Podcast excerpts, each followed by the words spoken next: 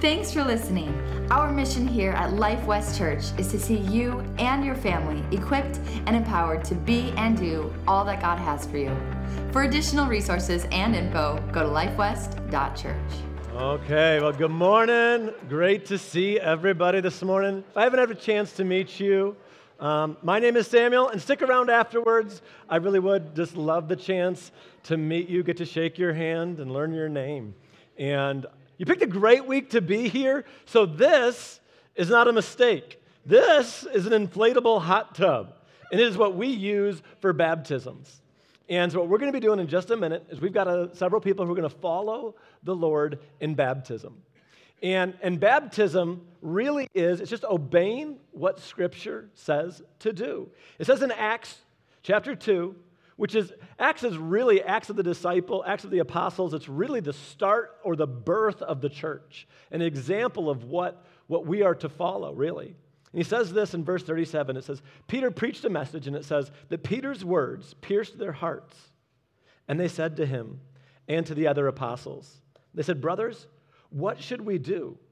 And Peter replied, Each of you should repent of your sins, turn to God, and be baptized in the name of the Lord Jesus Christ for the forgiveness of sins, and you'll receive the gift of the Holy Spirit. He says, repent and be baptized. So, repent is step one. Step two is baptism.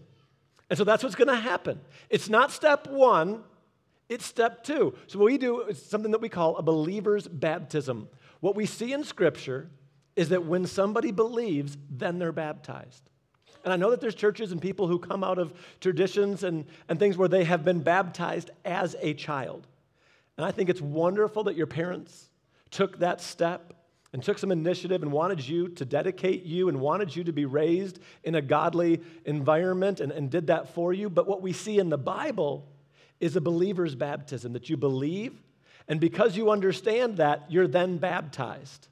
And so that's, that is exactly what we do. And what they, it says here happened in Acts is it says that they baptized about 3,000 people and they were added to the church that day. They were like, What? This is what I do? I'll do it. And they were added to the church that day. And lucky for us, it's not, it's not the water that's special, and it's not where you get baptized. That can be a story and that can be fun. Um, a man came one day. I was at, I was at uh, a church that I was on staff at, and the man shows up and he says, I need to get baptized. And I'm like, okay, we're doing them at church in a couple of weeks. And he goes, nope. He's like, I am enlisted, and he's like, I am leaving tomorrow. I need to get baptized today. And I'm like, all right. Um, and, and I asked the guys, I'm like, how long would it take to fill the baptismal? Can we do, th- can we get this thing filled up up here? And they're like, it's broken. And I'm like, well, it's January. This is fun. And it, was, uh, it wasn't super, it was one of those Michigan Januaries. And I told the guy, I said, well, the, the baptismal's broken right now. And he's like, I need to get baptized. I'm like, I will baptize you. And he goes, there's, there, there's, a, there's a pond out, out back. Can, we, can I get baptized in the pond? And I go, absolutely. I'm like, I'm in. If we need to just break a little ice off, whatever we need to do. And he's like, I want to get baptized. I said, Sounds good. I said, Let me make one phone call before we go in the swamp, because it's not a pond, it's a swamp. I said, Let me make one phone call. I called up a guy and I said, Hey, do you happen to know of somebody who's got like a hot tub, a pool, anything that we could use? I said, I got somebody who's, who's shipping out He's joined the military, but he wants to follow in baptism. He's like, I'm not going to wait. I'm just going to do it. And he's, he just wants to get it done. And the guy's like, I don't actually drain my pool. It's in ground. And he's like, You could come. You, it's cold. I said, Sounds good. So we got in our car and we drove over. It was about a mile from the church, mile and a half, and kind of peeled back. He had already peeled back the cover and the ice that was on it, little bits of that. And we jumped in and we just baptized him right then and there. And he's like, I want to do this because this is the next step for a believer. And I know it can be easy to, to overstep because it, it's not hard. But it's the next step. It is a sign, a declaration for every believer. The Bible says that it's through baptism that we identify with Christ. We identify with his burial and resurrection. The baptism is a picture of us dying to our old way and coming up new, that we bury our old life, our old way of living, and we come up new. We identify with Christ through baptism. So it's a symbol. And a symbol means what we give it.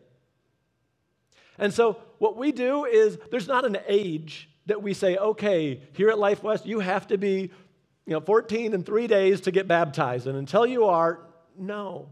So, what, we'll, what you're going to see today is you're going to see some children getting baptized. And what we tell parents and kids is this if they understand what baptism means, and you as a parent are like, they're ready, they understand what this symbol means, then absolutely, we're gonna, we're, we would love that. Let's go ahead and let's get them baptized. Absolutely, let them follow. There, there is no junior Holy Spirit. I think often we put our children's lives on hold and we're like, when you're older, you'll serve God. But right now, brush your teeth and go to school. And God's like, I'll use them right now. He's not, he's, he's not waiting for them. I think most often it's us. And then we don't even let them grow up and we say, well, you can serve God after college, but for now, just go. And it's like, no, no, no. Wherever you are, God wants to serve you, wants to use you right now. And you can serve Him wherever you are wherever you are. And so I absolutely love it when children talk to their parents and they decide, I want to be baptized. And parents are like, yes. And so that's what you're going to see. And the next thing that might be a little bit different than what you're used to, besides the inflatable hot tub, is I'm not going to be in the tub. And here's the thing the Bible says that you and I, that we're all priests. That it's not special that, that you, you need this person on this day at this time. You want to go to Israel and get baptized in the Jordan River where Jesus was? That's great. But you don't need that. You can get baptized wherever and anywhere. There's a count in Acts, and an Ethiopian gives his heart to the Lord, and the Bible says that he looked, saw some water, and said, What's stopping me from getting baptized right now? And he did one of those clothes on or off. We don't have that full account exactly, but I'm assuming on. When I imagine it, he's fully dressed. And they just walk over and he gets baptized right then and there. But this is the second step for every believer.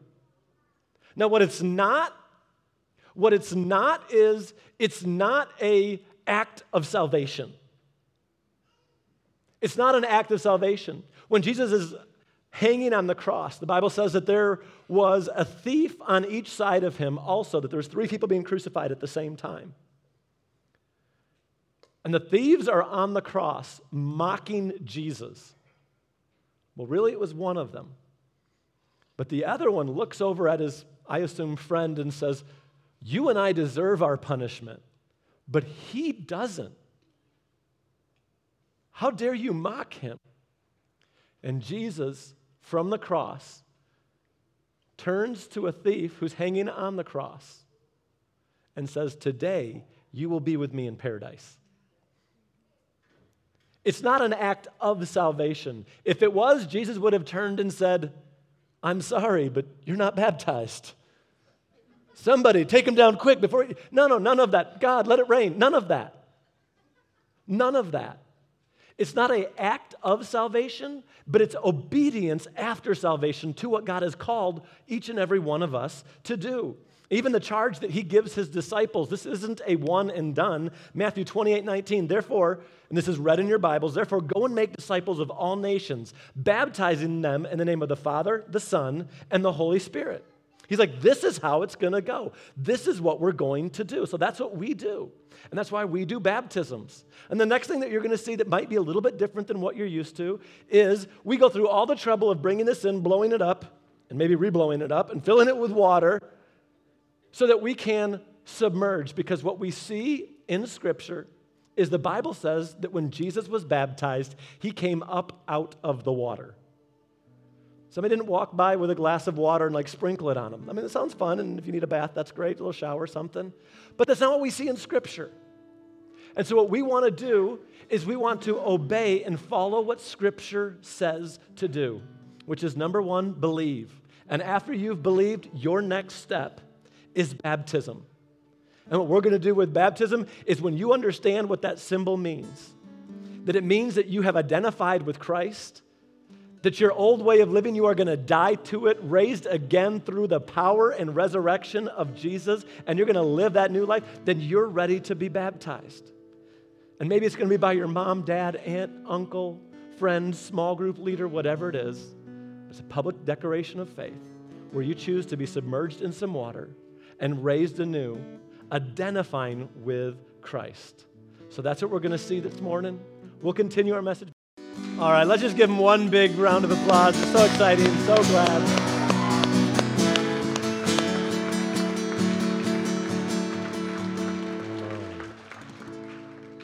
Thank you, guys.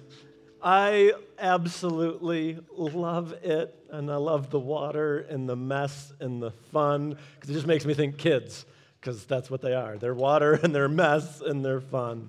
Come on. Well, we're, we're starting a brand new series today called Truth Be Told. And really, we're looking at what science, history really have to say about the Bible.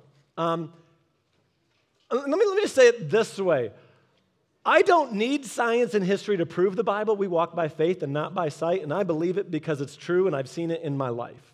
I have my story. I know it's true.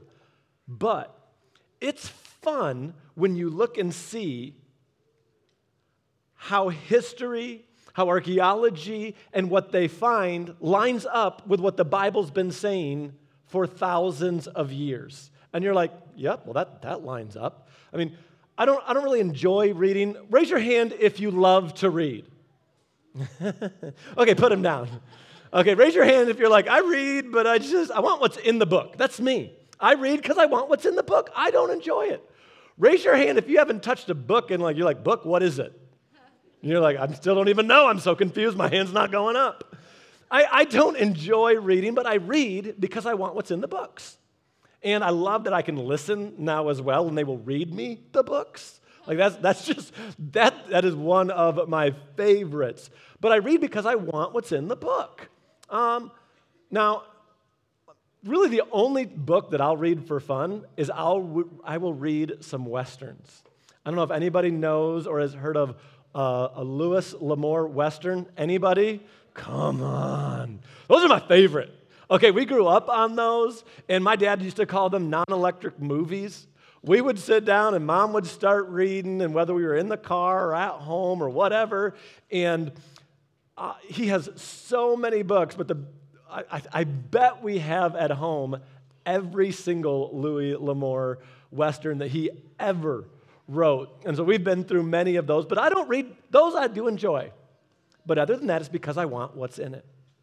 And among those books is the Bible. And I don't like reading, I do it.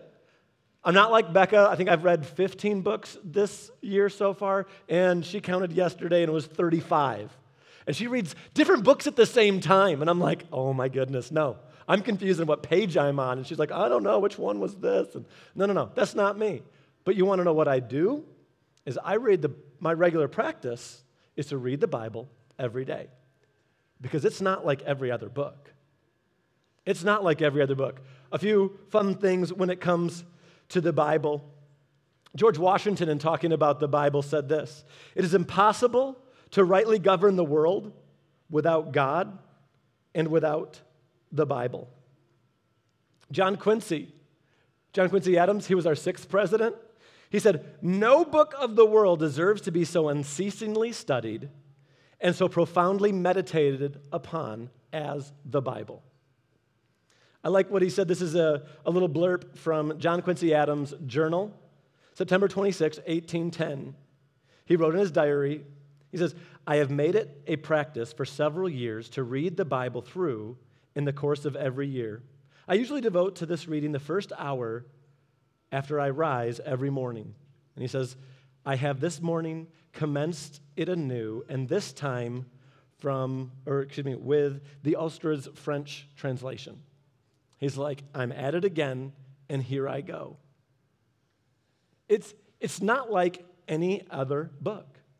Now, they estimate that there is in circulation right now 6 billion Bibles. There's a little over 7 billion people on the planet. 6 billion Bibles. It is the best selling book ever. And how, what would be your guess on, on how many Bibles sell a year? Somebody shout out a number. Anybody have a guess? 12 million. Anybody else? It's higher. 30 million. Thank you, Hunter. Anybody else? 300 million? A little high. They estimate 100 million copies are sold every single year. There's something about the Bible. There's something about the Bible. Now, the Bible was written by dozens of authors over 10, 15 decades, really centuries, excuse me, on three continents. But here's the thing it was authored by one, has one author. One author. And the reason why we say that is Exodus 24 4 says this Then Moses carefully wrote down all the Lord's instructions. And this is what we believe, this is what I believe when it comes to the Bible is this that God wrote the Bible through people. 2 Timothy 3:16 says all scripture is given by inspiration of God. That God inspired it and then they wrote it down. Same thing in 2 Peter 1:21. For prophecy never came by the will of man, but holy men of God spoke as they were moved by the Holy Spirit. I don't need science. I don't need archaeology. I don't need history to prove the Bible. We live by faith. But there's some really fun stuff, and when we watch how so much of it lines up. If you've read the Bible before, you have probably come across the character named David. He's, he's really prominent in the Old Testament, and he's in the lineage of Jesus in the New Testament. So you've, you've more than likely you've come across his name. Doing a little, a quick little search for David in the Bible and trying to see how many times he's in there my quick little search in my program said there's 1,280 verses in the Bible that mention David. And so that's in the Bible, that's, that's great. But something that's a little bit interesting is the fact that as we look back, we don't find any writings that mention King David in the Bible. He was one of Israel's first kings, and it's kind of one of those like, well, that's weird. Wouldn't we have some proof that he was here?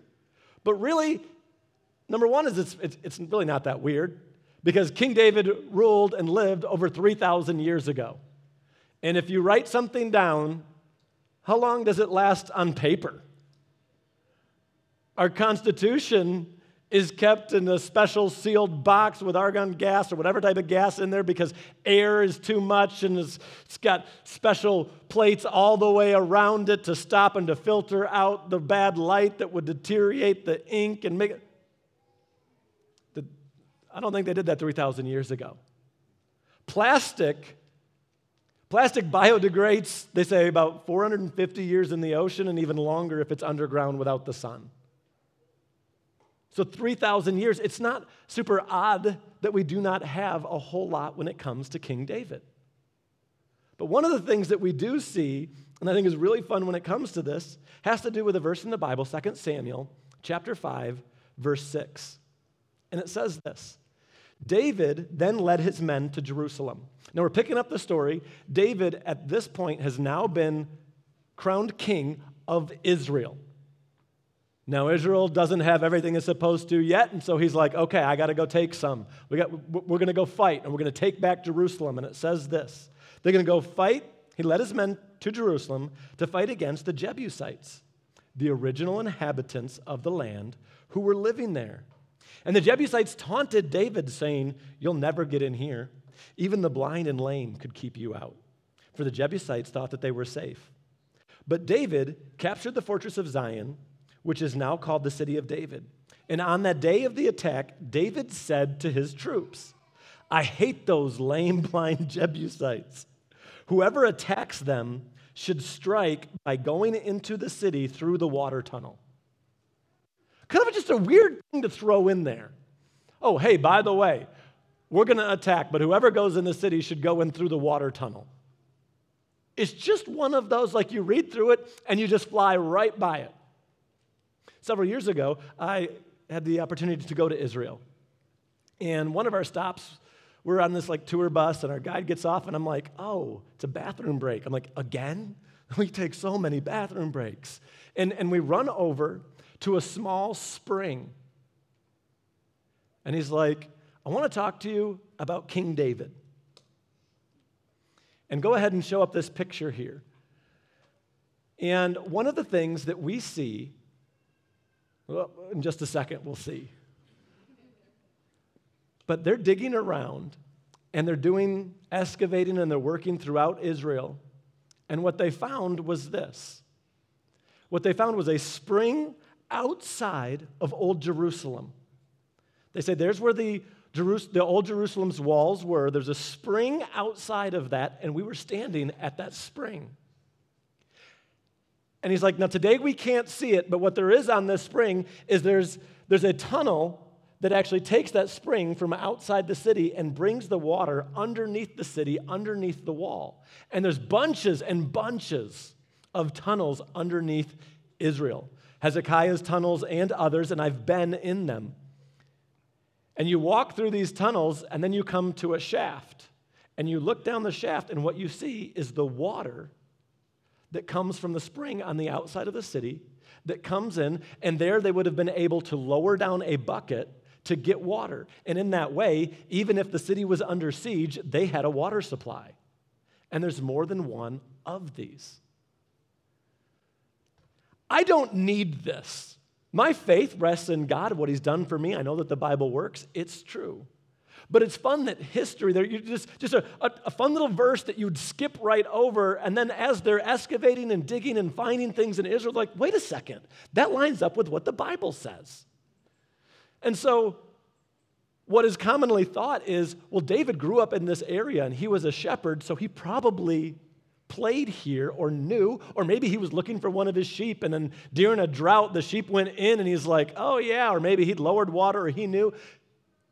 they're not really sure. And then they talk about how far it is and how he how they would have had to swim through this shaft and then climb up and like it would have been something. And David's like, I'll make whoever can do this the leader of my army.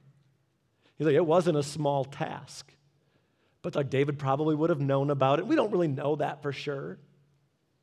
But like, oh. And man, is it fun when you're just like, well, that just lines up with what the Bible says. And you know, there really wasn't much written that really contained or said anything about David. That is until 1993. Until 1993, there was no, no historical anything that said anything about King David, who the Bible touts as Israel's greatest king, and again, is in the lineage of Jesus, our Savior. And they're like, isn't that a little odd? And again, I don't need any of this to believe, but it's fun because in 1993, a stone was found, a piece of a broken monument or stele. It was found in the ruins of a wall at Tel Dan, the site of an ancient city in northern Israel near the Syrian border, at one of those sources of of the Jordan River. And here's a picture of it. And the fragment is a stone from what they believe would have been 9th century BC. The inscriptions that you can see on it are in Aramaic, and here it says, House of David, King Israel. And as they translated it, what they believe it was was a monument put up after a battle that their minions had won. And they're like, now this is when we believe that it is, and it lines up with the Bible, and oh, look at this. I don't need that. But it's fun. It's fun to see how archaeology, and as they're digging things up, they're like, well, that proves what the Bible says too on, on that trip that we uh, took to Israel, and we'd love to go again. And we were, we're actually contemplating a trip and trying and, and offering something. To say, hey, we're going to go over there together as a church, but we are. It, it's just still kind of up in the air. We might be done with COVID, but not everybody is, and like what it would look like to go there. But if it does happen, I'll, I'll we'll, we'll make sure that you guys know about it. But one of the things I loved about the trip wasn't any of the specific sites that we went to. In my opinion, they were very, very commercialized, and I didn't really enjoy that. But one of the things that I enjoyed the most about the trip was as we're driving along and in our bus and we're going on, and our, our, our tour guide Starts laughing, and I'm like, What's, what are we laughing about? And he's like, One of the problems that is run into as the city is developing is when new construction, people want to start new construction, they get a permit and they begin to dig down for a foundation. And he says, so often it gets halted because they find some archaeological anything. They find stuff and they're like, wait, and then, and then they have to stop. And so he goes, so much is being lost because the construction companies don't want to stop and let some archaeology, ar, ar, what's the word? digger person, there we go, come in and start moving things around and trying to uncover what was here. He's like, so what has happened is there's a whole society that's, that pays people to be at these job sites and to supervise and try to preserve what is found and make sure that they're not trying to hide it. He says, the thing that's found the most often and that we're not losing, he says, are old coins. And he hauled out a few old coins and he said, Look at these. He says, These, when they find, they end up on the black market and then they're sold and they're passed around. But that was, that was almost the, the most fun to me because they're finding more and more things and how it just keeps lining up with what the Bible says over and over and over. And history just goes to show, oh, yep, well, that's what the Bible says. And yep, this, this makes sense too. And yeah, that little verse that you skipped over about, hey, swim through that David mentioned, it lines up historically with what is still there today and would have made perfect sense for how it would have happened. We don't, here's what we don't do as, as Christians we don't just say, I believe in Jesus, so I'm not going to look at anything else. Questions are okay, and they can be answered, and there will always be, and it will always take faith to believe in Jesus. It will always, it will always be. There's no, there's no proof hiding somewhere or that could still be discovered or already was that would take away faith. The Bible says, without faith, it is impossible to please God. It, it is going to take faith. That moment where you believe, God, I know that what you say is true. That moment where the light turns on inside and you're like, I need Jesus. I've made a mess. I want to be forgiven. I want to be set free. Maybe it's because you see how he works in somebody else's life and you see the transformation in them that you know isn't possible, but it's possible because they can do all things through Christ who strengthens them. There is that moment. It will take faith. I guarantee it. And I'm not going to try to, through this series, prove to you that this is true so that then and only then can you believe. No, it will always take faith. But it's fun to look and to see and to watch history confirm what the Bible says, to watch science catch up to what the Bible's been saying for years, and to watch and see how prophecy in the Bible, things that were written thousands of years ago, came true and are still yet coming true. And watch prophecy show the Bible to not just be true, but to be divinely inspired. It's fun to see. Another thing that I think is really fun when it comes to this is language. So, linguistics are now saying, and they have been for a while, I say now because I don't really study linguistics a lot. Um, what do you call somebody who can speak two languages? Bilingual. And what do you call somebody who can speak three languages? Trilingual. And what do you call somebody who can speak one language? American. And that's me. Okay? I am not a linguistics. I do not know all of that. Even though I lived in Mexico for several years when I was a kid. But here's what they're looking at and saying right now is that there is something that they call a proto language. That there is evidence as you look and as they study the different languages that we currently have and trace them back to where they have come from. There's like, all of these come from one language. There's a proto language, and they, and they say it doesn't exist anymore, and you can go online and you can find places where, where people are like, I'll read what they believe is this reconstructed language, and then, then they'll try to talk in it, and you're like, well, I, I can't understand half the other languages, any of the other languages besides English, anyways. But, uh, but they'll read, they'll read, they'll talk in it. And I just think, oh, that's funny. You think that science is now proving and that you can trace where these languages and how they've progressed and where they've come from to one original language. Well, Genesis 11 says, now the whole world had one language and a common speech. I'm like, that's, that's great that you figured that out too. It is fun. And then Genesis 11, it says, well, then how would all of this have happened? Genesis 11, verse 7 says, Come, let us go down and confuse their languages so that they will not understand each other. So the Lord sac- scattered them from there all over the earth, and they stopped building the city, it's the Tower of Babel. God said, Go and fill the earth, and man said, We're going to stay and we're going to build a monument. And God's like, No, no, no, you need to go, subdue, and fill. And they're like, no, we're going to make a name for ourselves and we're going to stay here and we're going to do our own thing. And God came down and said, no, this is how you act with one language. You guys think this is all about you? It's not. So watch what I'm going to do. And he scattered the, scattered the peoples of the world by confusing their language. It's like, yeah, I believe that too. But I knew that ever since I was a little kid with the flannel graph in like preschool. They're like, hey guys, this is what happened. And like, oh, okay. Because it's in the Bible, it's already there. We see these things over and over and over. And again, there's nothing that I am waiting for that will ultimately prove. A book that really does a lot when it comes to just looking at Jesus' death and resurrection and the plausibility of what happened, the account that we have in the Bible, and how medically accurate. The case for Easter, if you're looking for something just on that one, on that one part. As I read through the book, and it's really a man's journey who went to prove that Jesus didn't die on the cross, and yet as he talked to people and interviewed them and asked them questions about the truth and the possibility of what the Bible says happened and how it happened, he ended up becoming a Christian.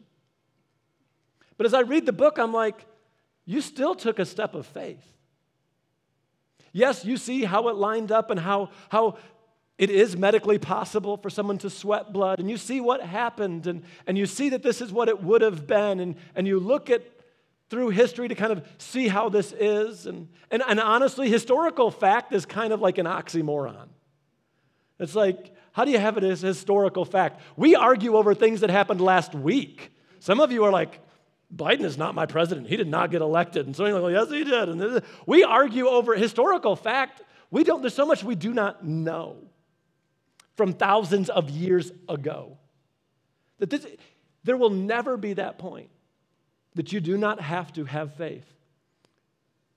But it is amazing to watch and see that a book that was written thousands of years ago by dozens of authors, multiple continents, all lines up, that it's true. And I'm super excited to get to the prophecy part because that's what shows that it is divine. That the things that were written about thousands of years before, some have come true and some are still coming true. But we don't have to be afraid of questions. We can find answers, we can look. God doesn't shy away from them. That we don't have to just close our eyes and look, well, I'll just believe it because I believe it, and I don't want to hear anything that comes against it. No. I know because of what God's done for me and in me. But I trust the Bible because over and over it proves itself right. History proves it right. Science is still catching up with the things that it says over and over and over. But the most important thing to remember that the Bible says is this For God so loved the world that he sent his only Son, that whoever would believe in him would not perish, but have everlasting life. That Jesus came, that he died, so that you could be set free that you and I, we make mistakes. We've made mistakes. I'm probably making a mistake. But that Jesus said, I'll go and I'll pay the price that they can so that you and I could be free. The Bible teaches that sin is what separated you and I from God. Sin is just falling short of the mark. Our idea of good isn't even good enough for God. So he sent his son to pay the price so that we could be free that you and I, we were created in the image and likeness of God. You're not an accident, and that God has a plan and purpose for you. For you. The Bible says He knows the hairs on your head, not just how many, He has them numbered. Not just how many. Jeremiah 29 11 says, I know the plans I have for you, declares the Lord. Plans to prosper you and not to harm you. Plans to give you a hope and a future. Which is one of the reasons that every single month we do this thing that we call Growth Track. Because you're not just sitting here waiting until Jesus comes, trying to build your sandcastle before the wave of death comes and knocks it all down, but God wants to use you today. You need to know what your gifts and talents are and begin to use them to make a difference and change this world. So every month we have something that goes on. It's four week class. It starts the first Sunday of every month. During the sec, right after that second song, Xavier dismisses growth track. And anybody who wants, you don't have to sign up, but you head out and you go and you begin to learn about God, who He is, because that's the number one need every single one of us has. But after that, let's begin to know what we're here for and make a difference in this world. But number one is we need Jesus. So, would you please, would you bow your heads and close your eyes? If you're here today, I don't want to assume that just because you came, because you're in here, because you're listening, because you're watching,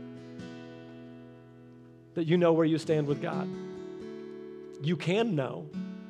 You might be that, that's, that's great. I'd love to know. I mean, I'd guess, I'd like to know. I'd like to be forgiven. No, Jesus made a way. He said, not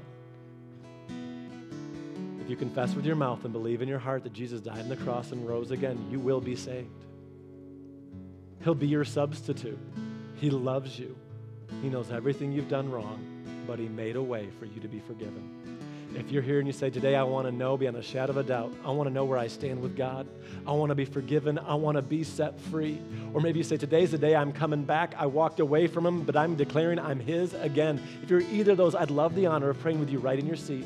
And when we say amen, you can know beyond a shadow of a doubt where you stand with God and begin to walk out the plan and purpose that God has for you. If that's you, then get ready. One, two, three. Shoot your hand up high, all the way, right now, all the way up. Thank you, thank you. And say, Today is my day. I'm going to give my life to Him.